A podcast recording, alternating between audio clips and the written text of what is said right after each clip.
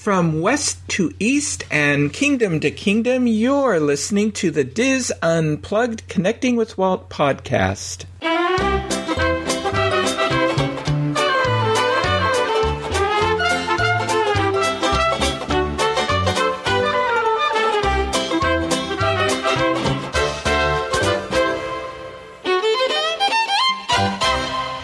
Connecting with Walt is brought to you by Dreams Unlimited Travel, experts at helping you plan the perfect Disney vacation. Even Santa Claus books with Dreams Unlimited Travel. So visit them on the web at dreamsunlimitedtravel.com. Hello, and hey there, hi there, ho ho ho there. Happy Hanukkah, Merry Christmas, and Happy Holidays from the DIS Unplugged, Connecting with Walt podcast. I am your host and DIS historian Michael Bowling, and I am joined by my co host and producer, Craig Williams. So, Craig, I, you need to take that candy cane out of your mouth and say hello to everyone. I just don't want to.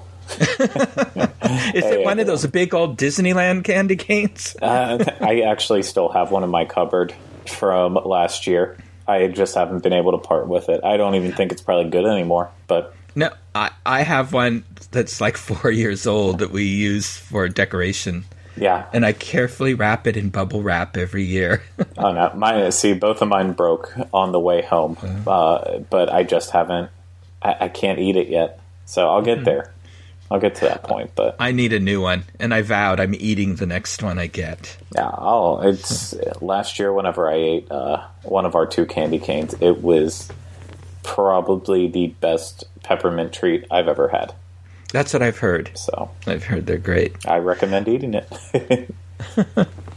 well, I hope Craig, you and Kylie are having a very merry Christmas. I guess, and the same to you and Carol. Thank you. We are. Yes, we, we've unwrapped all of our gifts from Santa, but as a way of thanking our Connecting with Walt family for their support and loyalty, uh, Craig and I are delighted to share this gift with you on this very special day. A story from Disney historian and author Jim Korkis about a gift that changed the life of Walt Disney. Merry Christmas to all our friends and family of Connecting with Walt today, as we celebrate with our friends, with our families, and we share gifts, share food, share friendship and companionship. We're here with our good friend and Disney historian Jim Korkis, who's going to tell us a story about a Christmas gift that changed the life of Walt Disney. Yes, this is one of my uh, favorite stories. So, uh, thank you uh, for letting me share it. And, and for those of you who are, who are listening, this is my gift uh, to you. Um, Walt Disney uh, was never really fond of, of, uh, getting gifts. He he gave gifts to himself. Disneyland was was considered. Uh, one of the Imagineers told me it it was the biggest toy in the world for the biggest boy in the world. But Walt loved giving uh, gifts to others and making people happy. However, there was one gift that he received that he remembered uh, for over 50 years. The one gift that stuck in his mind, and it's the gift that gave us the Walt Disney that we remember today. Now, this is back uh, in the days of uh, Kansas City, Missouri, uh, when Walt was a young boy and uh, he was working for his uh, uh, dad delivering newspapers. So he would have to get up at uh, 3:30 in the morning uh, in, in, order to get the papers and deliver them, and still get to school on time. And then right after school, he didn't have time to play with his friends. Uh, in fact, his brother Roy said uh, he still can't catch a baseball with any sense of certainty there because he was out delivering the evening edition. Because in those days, there were two different editions uh, of the of the newspaper because news had happened during the day. So so there you go. And uh, uh, for Walt, it it was a, a very rough uh, time. Sometimes he, he was so tired he would just fall asleep, you know, in in class. But he had to do this, and his dad paid everybody else, but he didn't pay Walter Roy. And he said, uh, "I give you a, a, a, roof over your head, and I feed you, and and that's your pay for for delivering." uh, this. So uh, Walt goes, that's the way it is, that's the way it is. Uh, although he would sometimes order extra newspapers and sell them on the way to school to, to earn a little extra money. Um, and uh, it was it would get very cold in, in Kansas City and uh, uh, snowy and and in fact Walt uh, recalled one time where he had to deliver uh, newspapers where uh, the snowdrifts were higher than he was. Now now Walt was given to exaggeration to tell a good story, but as a Disney historian, I went back and said, okay, Walt's about 12, 13 years old at the time. Let's see what you know the and Walt was absolutely right these things were towering over this uh, uh, five foot nine uh, uh little boy there uh, out there, but he would still deliver these, and he would have to go up the wooden steps of, of the apartments, and, and it was so cold and frozen, and it's dark, and he, he would slip and he would fall towards the bottom, and he would just cry because he could. There was no one else around, and he, he hurt, but he would do that. And his dad always insisted that uh, he put the newspaper behind uh, the storm door, the, the screen door, so that it wasn't on the porch, it wouldn't get wet, it wouldn't get uh, damaged. And sometimes Walt would come home, and somebody had phoned and said, That son of yours hasn't delivered the newspaper. And uh, Elias wouldn't listen to Walt and give him another paper and send him back and Walt would ring the bell or knock on the door. They'd open the door, and there's a paper falling right at their, their feet. He says they never thought to, to look there. And uh, as I said, they, they, they were a very uh, they weren't a very well off uh, family. You know, they they made butter to, to sell, and there, there's the famous story that Elias wouldn't allow them to use butter on toast because that was butter that could be sold. So Flora would butter the toast underneath and pass it to Walt and and, and Roy so they could have um, a, a, little uh, a sample. So. Uh, Walt would be delivering these papers, and especially around Christmas time, he'd he'd see things like a box of uh, half-eaten candy out there, and and uh, you know sometimes people will punch chocolates to see what's inside to, to try and figure. And and Walt would finish off a couple of those, and sometimes kids, because it, it was a well-to-do neighborhood, would leave their toys outside, and so Walt would remember that sometimes he would play with the toys, and then he was always very careful to put them back exactly as he found them, and then he would have to rush and and deliver. Uh, the rest of, uh, of the papers. So um, Walt was never unhappy, never unhappy ever in, in, in his life. You know, uh, uh, he said, you know, I've, I've done all sorts of things, you know, in, in, in my life, and, you know, it didn't kill me. You know, you, you just go and, and you do that. But uh, on his 13th, uh, as it was approaching his 13th birthday, he saw something that he really wanted. I, I don't know if any of you have uh, uh, any children or nieces and, and nephews, but when they get to a certain age, they want to have a certain piece of clothing that everybody else at school is wearing. Uh, I've, I've learned never to try to anticipate that. Just give a gift card, let them go make their own choice. Um, but there were these boots, these leather boots, and it, it seemed to Walt that every kid at the school had them except him. And so he went and he talked to his dad, and his dad said, No, that's too frivolous.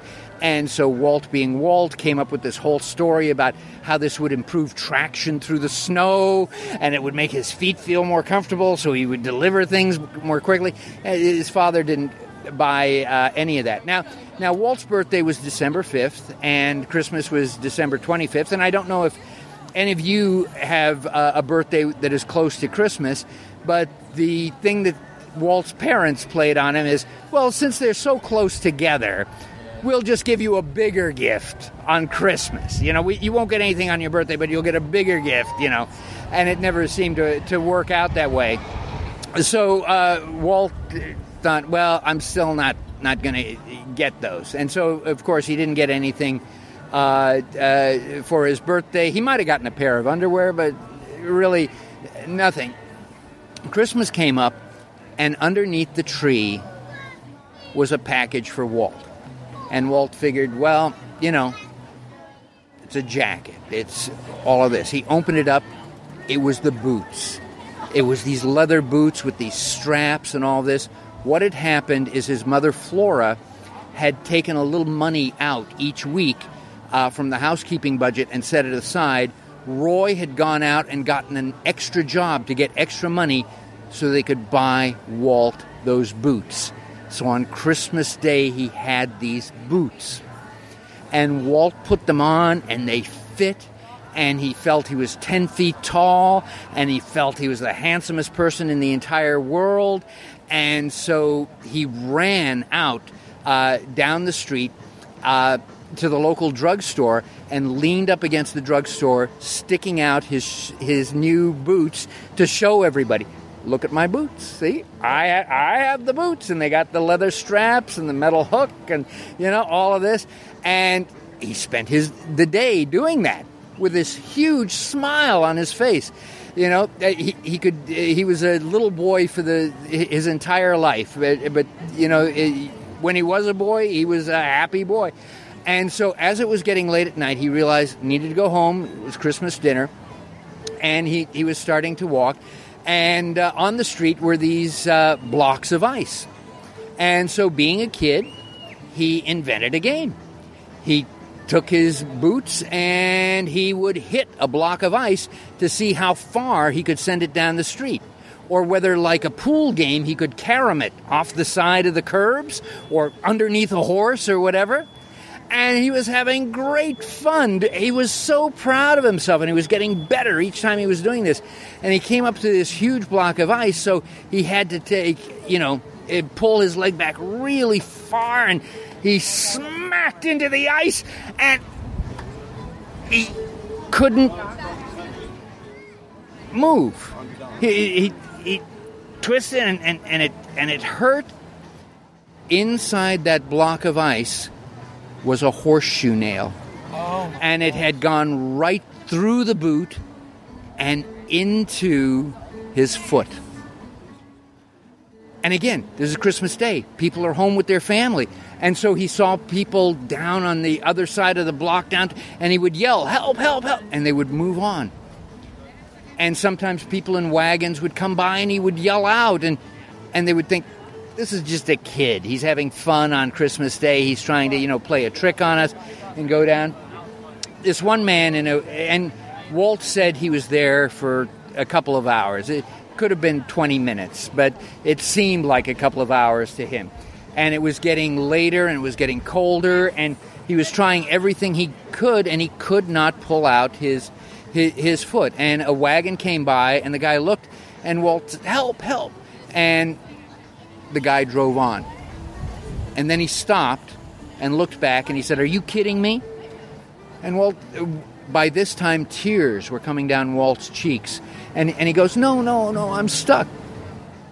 So the guy pulled out a, a, a little axe from the back of the wagon, came over, chopped around the ice, pulled out Walt, and and Walt, even though he was he was like about five nine, very skinny kid because again didn't eat uh, an awful lot and whatever, and the guy had to carry him, and carried him down the block uh, to the doctor who who who is there, and the doctor put him down, and called in another guy. So the guy from the mag- wagon and another guy had to hold Walt down because the doctor said, "I'm sorry, kid, I got nothing to give give you. You know, no anesthetic, whatever." And the doctor had to cut away the boot and then with these big metal pliers reach in and twist to try to grab the horseshoe nail and pulled it out. And then the worst, according to Walt, had to phone his father to come pick him up and also pay the doctor for this. And Walt was in tears. First off, because this was a once in a lifetime opportunity. He's never going to get these boots ever again. You know, this was a Christmas miracle to get these boots. This is it. They had to cut through the boots. There's no way of saving them. And so it gets carried home, is put on the living room couch because he has to, because uh, he was given a tetanus shot too, had to elevate his foot for two weeks so he couldn't step on it which made it even worse because now he can't deliver the newspapers in the morning and in the evening his dad has to do it himself or get hire some other kid pay money for that to do and so walt was there And remember, this is in the days before radio and television and uh, uh, all of the. They didn't have a piano in the house, anything like that. There you are, all day. And uh, what would happen is uh, his mom uh, would uh, go down to the school about three o'clock or whatever to pick up his homework and bring it home for him to do. And then in the morning, she'd go and she'd drop it back back off. Now, um, uh, we've all heard of uh, Uncle Robert, who Walt stayed with out there. He was in Kansas City, and his wife, Margaret, supposedly a wonderful, wonderful person. It was um, Robert's first wife. His second wife out in California was not fond of Walt staying there. But Margaret uh, bought uh, uh, Walt this huge uh, sketch pad, and uh, I don't know, I remember this as a kid, but they would use the cheapest possible paper so you could actually see little wood pulp in there and and some uh, some crayons and Walt would draw during the day he'd draw little cartoons and what would happen is when Flora went to school is she'd drop off some of these cartoons with his friends but also drop them off at a barber shop that was on the way and then when she would come back uh, she would tell Walt, "Oh yes, they love those cartoons, and they they love this, and you know, oh my gosh, they thought this was so funny, and could could could you uh, ever draw a, a, cartoon of the of the uh, uh, history teacher or whatever?" And so it was at that moment Walt decided he was going to be a cartoonist. It brought joy to other people. It was something he was good at.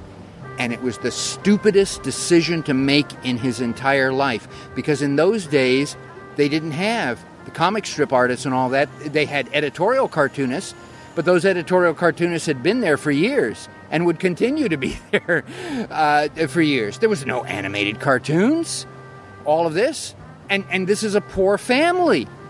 He, he, he should be working in a jelly factory. He, but no, he decided at that particular point, and this happens in some people's lives that very early in their life they focus on this is what I want to do, this is what I know I need to do. And when his foot got better, his, his father relented, and uh, Walt was able to, uh, to take in the evenings and um, on, the week, on the weekend, on Saturday, uh, special uh, art classes. And he studied under. Um, uh, Carey Orr and uh, Leroy Gossett, who were the two uh, editorial cartoonists for the two main uh, newspapers at, at, that time, and they both invited Walt to come to their offices and and and see, and they both told him, "Kid, there's no job." you know, there's only so many papers, and there's only so many editorial cartoonists. You know, um, and so, um, but it was that gift of those boots that transformed Walt's life, that led him to become the Walt Disney that we know today.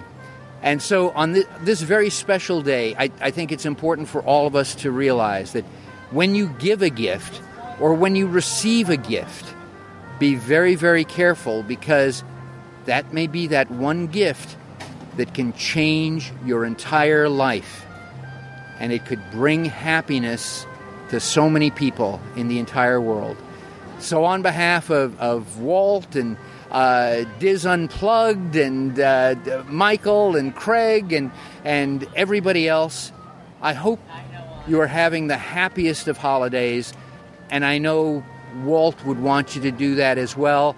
And he is so grateful that you gave him the gift of smiling and being happy over something that he did. Merry Christmas. Thank you, Jim, and Merry Christmas to you. Merry Christmas, Craig. Merry Christmas. And from all of us at Connecting with Walt to all of you, our DIS friends and family, a very Merry Christmas, a Happy New Year. We will be back with you in January for a new season of Connecting with Walt, and peace on earth to all of us. Merry Christmas.